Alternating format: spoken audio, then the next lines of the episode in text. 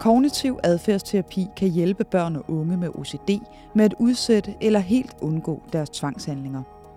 Og langtidsudbyttet af behandlingen er også positiv. Patienterne ved godt, at de tanker, de nu har, er overdrevne. Så det ved de godt med deres fornuft, men øh, de kan ikke gå imod det, fordi så bliver de ramt af voldsom angst og usikkerhed. Denne udgave af Ugeskriftets videnskabspodcast handler om OCD hos børn og behandlingsmulighederne med både terapi og medicin. Velkommen til. Mit navn er Mie Brandstrup.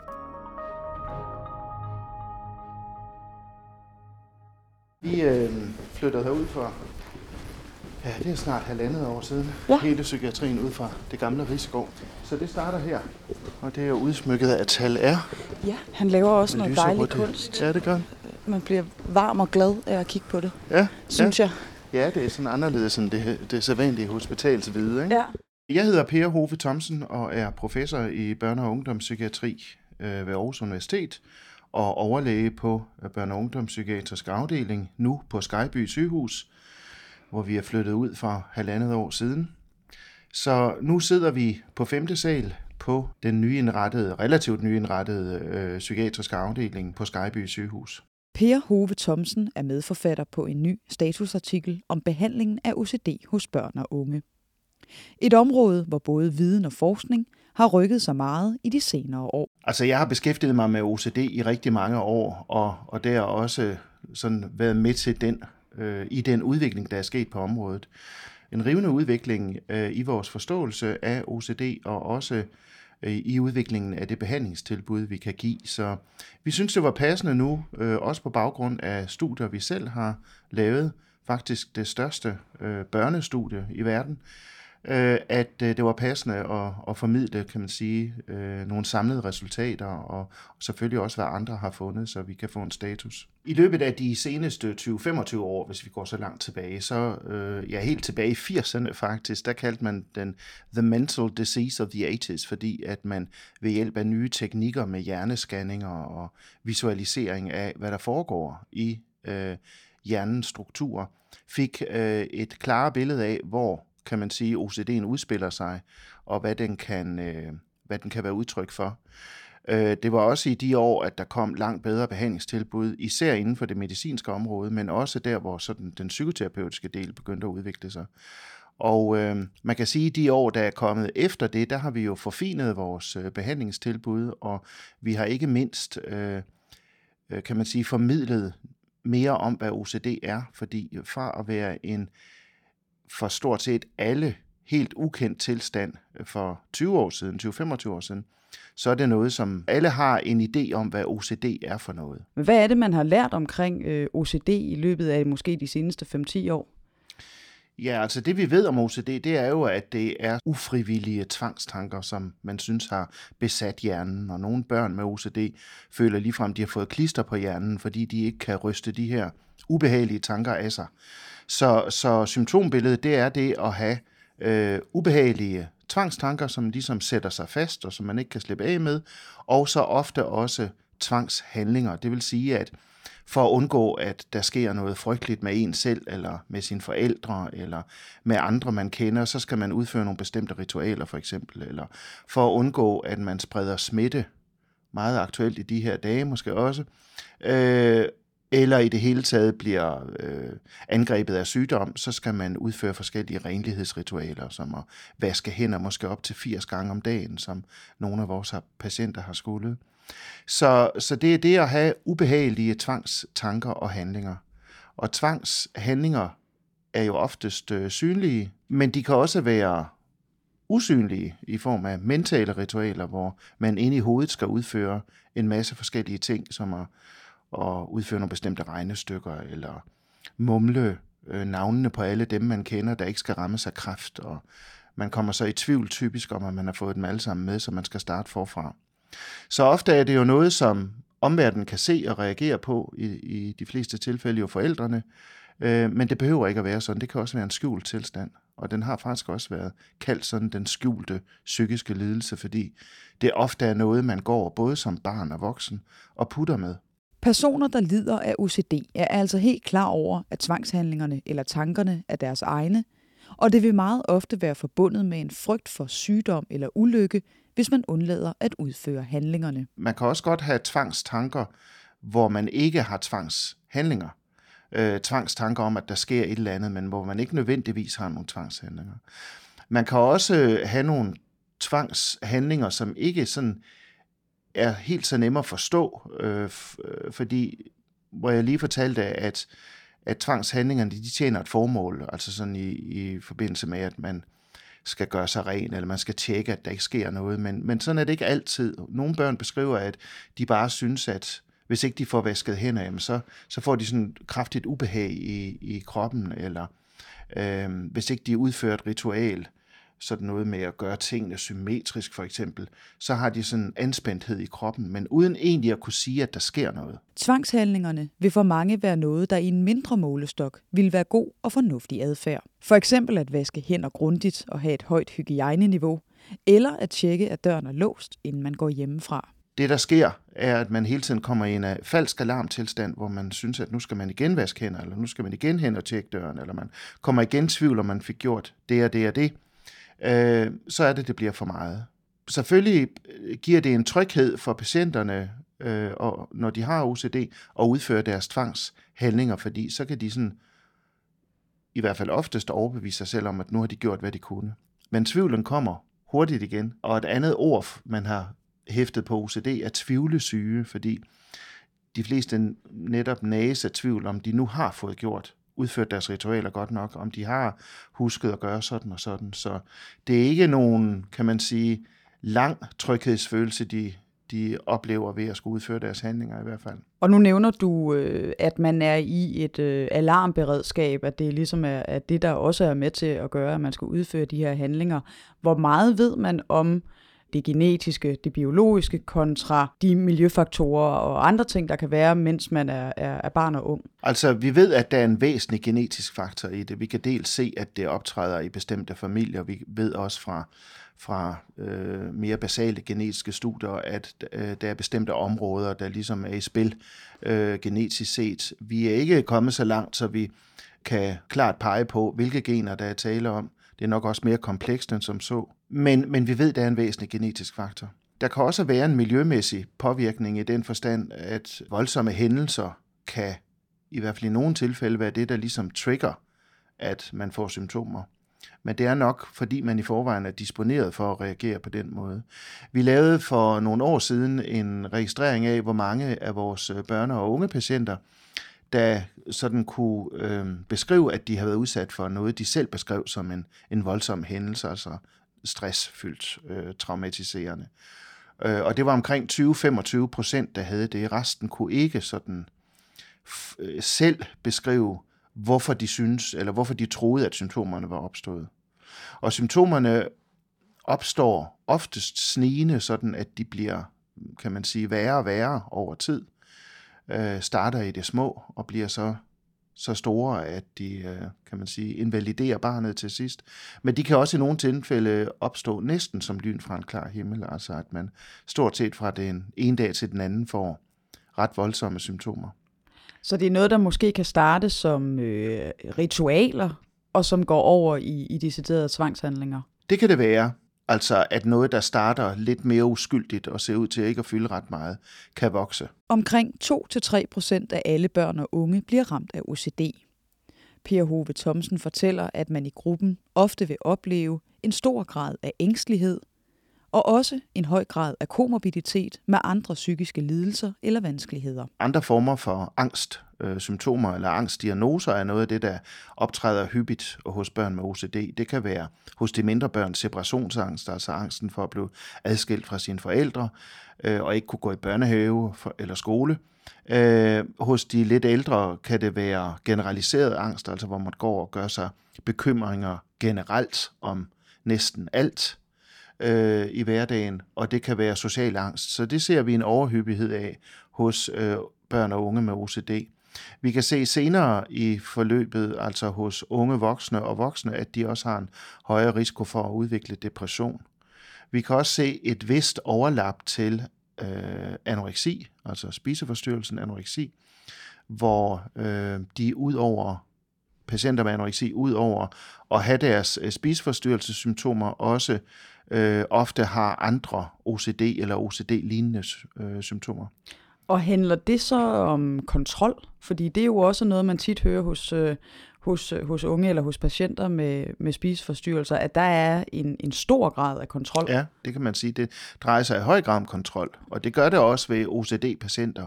Altså, at de er bange for at miste kontrollen. De er bange for ikke at have gjort tingene øh, fuldt ud eller godt nok øh, skal hele tiden tilbage og tjekke, skal måske også hos deres forældre søge forsikring for, at det, de har gjort, det er godt nok og tilstrækkeligt nok, så det er et høj grad et spørgsmål om kontrol ved begge tilstande. Jeg vil lige nævne, når vi snakker om komorbiditet, også Tourettes syndrom, som er en tilstand, der er karakteriseret ved sådan ufrivillige motoriske bevægelser, altså tics, og også lydtics, hvor man siger ting og sager, eller rømmen, eller snøften. Det ser vi også relativt hyppigt sammen med OCD.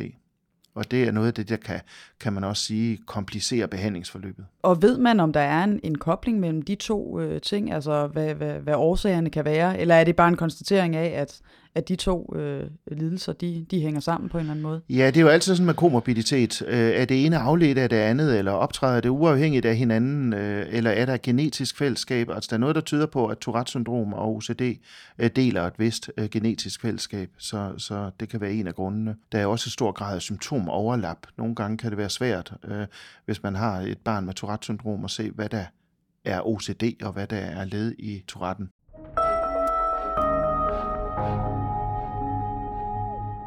Ligesom der er kommet mere viden om OCD, så er behandlingsmulighederne også blevet styrket i løbet af de senere år. Kognitiv adfærdsterapi er den anbefalede første behandling til børn og unge, både til mild, moderat og svær OCD. Man kan sige, at behandlingsprincipperne er de samme, uanset om man er barn, ung eller voksen. Og det, man øh, lægger vægt på i den kognitive adfærdsterapi, det er for det første at få afdækket symptomerne, øh, lave sammen med barnet og den unge og forældrene et hierarki over de symptomer, øh, for at, at øve sig i at gå imod dem. Altså få, få viljens kontrol tilbage. Øh, mange børn med OCD føler jo, at de helt har mistet øh, styringen over deres øh, tvangstanker. Øh, så, så der bliver lagt et program, hvor man sådan gradvist øh, og ikke med alt for store skridt, fordi man skal sikre sig også succesoplevelser, hjælper barnet til at ja, gøre modstand mod sine tvangshandlinger. Det kan enten være øh, strategier med at udsætte tvangshandlingerne, øh, nogle gange helt undlade, eller måske lave noget andet, øh, konvertere dem til noget andet. Og, og det er med det formål at øh, give barnet kontrollen tilbage, og også øh, give barnet den oplevelse, at øh, selvom det er vældig angstprovokerende, meget ubehageligt angstprovokerende at gå imod sine tvangssymptomer og for eksempel undlade at vaske hænder, eller udsætte det at vaske hænder, eller bare det at reducere det antal gange, man skal vaske hænder, så, så øh, er meningen, at barnet vil erfare, at angstniveauet falder, selvom man ikke går ud og, og vasker hænder eksempelvis. Så man lærer altså at, at, at få kontrollen og, og tør også at være i det ubehag og den angst, øh, som det medfører, i hvert fald i starten. Og den bliver mindre og mindre. Ja, i takt med, at man opdager, at det kan man sådan set godt. Lige akkurat. Og, og en del af den kognitive adfærdsterapi er det, vi kalder eksponeringsterapi og responsprævention. Det vil sige, at man udsætter sig for det, øh, som vækker, eller kan man sige, provokerer tvangstankerne. For eksempel at røre ved noget, som man synes er klamt eller ubehageligt, eller som man tænker er fyldt med bakterier. Øh, det er eksponeringen, og responspræventionen vil så være, at man udsætter håndvasken eller reducerer håndvasken. Du nævnte tidligere, at øh, I jo selv har stået bag et, øh, et stort forskningsprojekt sammen med øh, en hel masse klinikker i både øh, Sverige og Norge, og man har udviklet øh, den her stepped care-model. Hvad er det mere præcis, den går ud på? At vi laver en stepped care, det vil sige første omgang tilbyder kognitiv adfærdsterapi på en systematisk øh, måde med i det her tilfælde 14 sessioner, øh, som hver har deres overskrift for, hvad skal vi nå i den her session. Og hvor man så arbejder med, med de ting, som vi har været inde på. Det vi så har lavet i studiet, det er, at vi der har været interesseret i at se på, hvordan hjælper vi så bedst de børn og unge, som ikke har tilstrækkelig effekt af kognitiv adfærdsterapi i første omgang.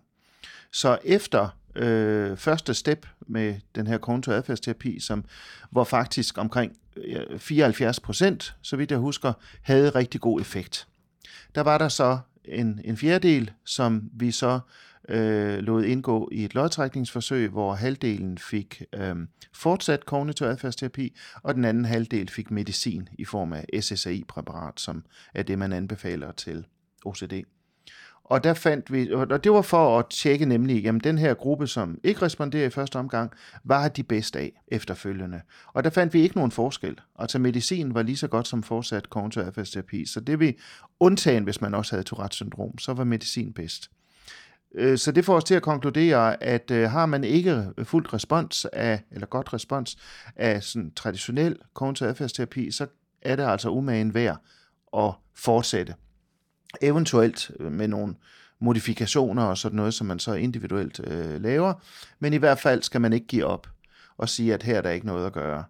Øh, fordi vi fandt nemlig, at øh, over 50 procent, både i medicingruppen og kognitiv adfærdsterapigruppe, fik det meget, meget bedre i andet step. Så, så det, var, det var den stepped care. Det vi så også havde lagt ind i studiet, det var, hvad skal vi så gøre med dem, som heller ikke efter step 2 har god effekt. Og der havde vi øh, forestilling om, at vi så skulle give noget supplerende medicin til SSAI-behandlingen, øh, men det blev ikke aktuelt, fordi alle faktisk øh, fik det godt efter øh, primært step 1 øh, og stort set resten efter step 2. Og i den her fjerdedel, som, øh, som ikke havde nogen øh, sådan øh, nævneværdig respons af, af step 1, var der nogle fællestræk hos de børn og unge? Ja, der var øh, de fællestræk, at de øh, generelt havde sværere OCD fra starten. De havde højere grad af forskellige slags komorbiditet. De havde også, øh, hvis vi ser på langtidsforløbet, fordi vi har undersøgt dem til efter tre år nu, kunne vi se, at, at øh, især piger i øh, teenagealderen og med øh, renlighedsritualer også oftere var dem, som ikke responderede fuldt ud. Det, vil, det, det, det må ikke tolkes sådan, at de ikke har effekt af behandlingen, men der var en overhyppighed øh, i gruppen, der ikke fik det helt godt. Og hvad er det så for nogle ting, man kan gå ind og finjustere i den kognitive terapi i, i step 2, som så forhåbentlig har en effekt? Det man skal kigge på, det er jo så, øh, man, kan, man kan sige, at det er et spørgsmål om dosis, fordi altså skal de bare have mere end de 14 gange? Det kunne være en mulighed. En anden mulighed kunne være, at vi der i anden step havde mulighed for, som sagt, at individualisere behandlingen noget mere. Tage mere hensyn til, hvordan familien var sammensat eksempelvis, eller, eller barnet selv, og også kigge mere på komorbiditet. Og, altså det gav nogle andre muligheder. Der er altså evidens for, at terapi er den mest gavnlige behandling, og at antidepressiv medicin primært har en effekt hos de patienter, der har en komorbiditet i form af tics eller Tourette. Den kognitive adfærdsterapi til gruppen af børn og unge med OCD er blevet videreudviklet for at forbedre behandlingen. Og her spiller familietræning og involvering af forældrene især en rolle. Vi har i højere grad, end man har gjort tidligere, inddraget familien. Familien er jo rigtig vigtig at have med, når vi har med børn og unge at gøre, fordi ikke blot skal de hjælpe barnet hjemme med de her øvelser, vi nu giver, fordi børnene bliver jo ikke indlagt, men skal udføre det øh, hjemme i det liv, de i øvrigt lever. Øh, så det er rigtig vigtigt, at forældrene bliver klædt på til det. Det er også vigtigt, at forældrene bliver støttet i at trække sig ud af de ritualer, de ofte er involveret i, fordi børnene øh, kræver det af dem. For eksempel, at de skal lukke for vandhanen, eller de skal åbne dørene, eller de skal komme med håndklædet, når, når, når barnet har vasket hænder, eller hvad det nu kan være, eller de skal hver aften svare på en ganske bestemt måde forsikrende til barnet, at de, de og de ting er gjort godt nok, osv. osv. Så, så en stor del af hjælpen er også at forældre, få forældrene til at trække sig ud af det, og det er jo svært, fordi det vil være svært for alle forældre at se deres børn øh, reagere med angst, og, øh, og, og det, den umiddelbare reaktion eller trang hos de fleste forældre vil jo være at gå ind og afhjælpe nu og her i den aktuelle situation, men det hjælper bare ikke på længere sigt. Så det er rigtig vigtigt, at forældrene er involveret i den, den her proces, og det er noget af det, vi har lagt meget vægt på ved, at, at de øh, er med øh, mere eller mindre, og lidt afhængig af barnets alder også, øh, ved hver session. Og så er der også nogle sessioner øh, kun med ja, barnet og kun med forældrene. Som Per Hove Thomsen fortæller, så kan OCD hos et barn eller en ung være en voldsom belastning for hele familien. Ofte er jo ikke kun den OCD-ramte selv, der er plaget af sine symptomer, men, men hele familien, der er involveret i det på ofte en ganske uhensigtsmæssig måde.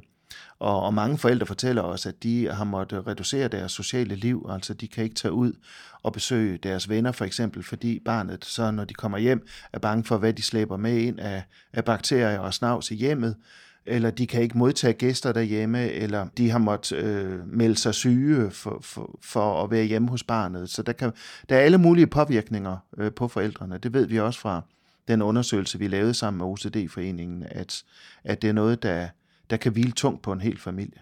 Du nævnte, at der er ligesom øh, forskellige grader af involvering af forældrene i, i forbindelse med de behandlingsmuligheder, der er. Øhm, hvad, hvad er det? Hvilken rolle spiller forældrene i behandlingen, når man inddrager dem? Altså for det første bliver, øh, skal de inddrages øh, fra starten, øh, hvor, hvor man ligesom laver et, en liste over barnets symptomer. Øh, fordi barnet kan selv øh, kan beskrive sin, sine symptomer, men, men der kan også være noget, som forældrene skal hjælpe til med at, at få beskrevet. Øh, så allerede der. Og så det næste skridt, hvor psykoedukation spiller en stor rolle, altså undervisning om, hvad OCD er for noget, og hvad ved vi om, hvad det skyldes, og hvordan er forløbet, og hvad er behandlingsstrategien osv., der er det også vigtigt, de er med.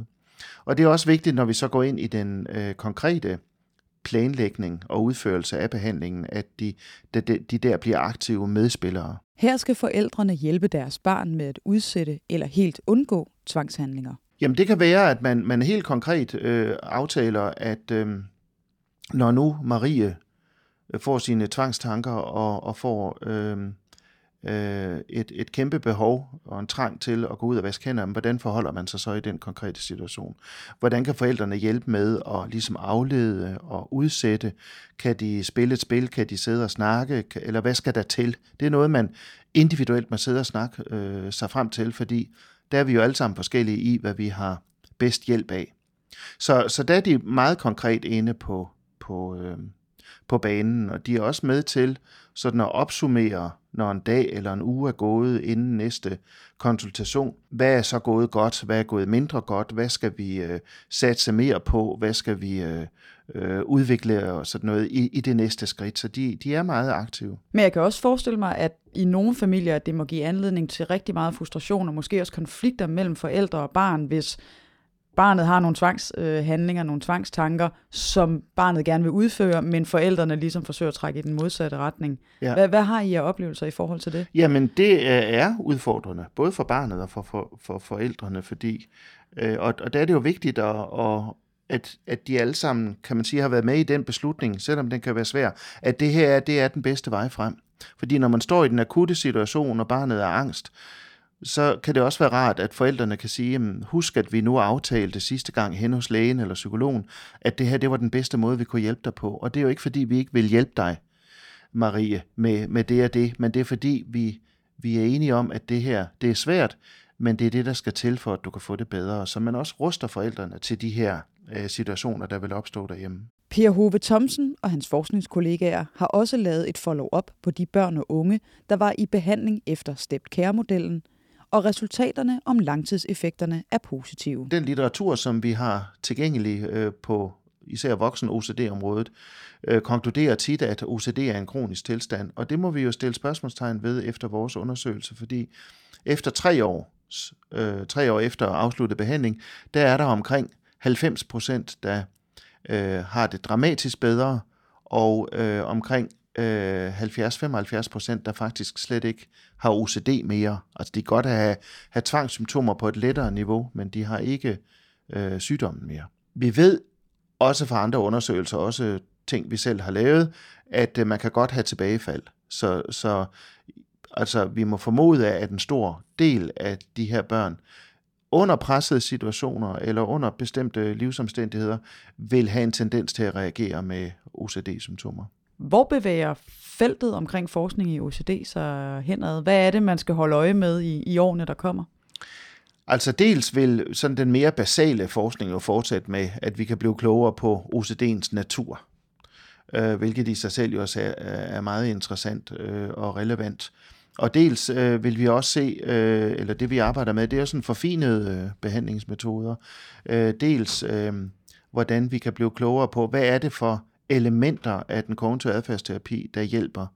Øh, og kan vi blive bedre til også at forudsige, hvem der vil have effekt af hvad, så vi kan blive bedre til at lave personlig medicin, som det vil være i det her tilfælde. Vi er også interesseret i at kan man sige, udbyde behandlingen bredere, så den kan komme flere til gavn øh, i form af øh, internetbaserede øh, behandlingsmanualer. Så det er den vej, vi vil se, det går.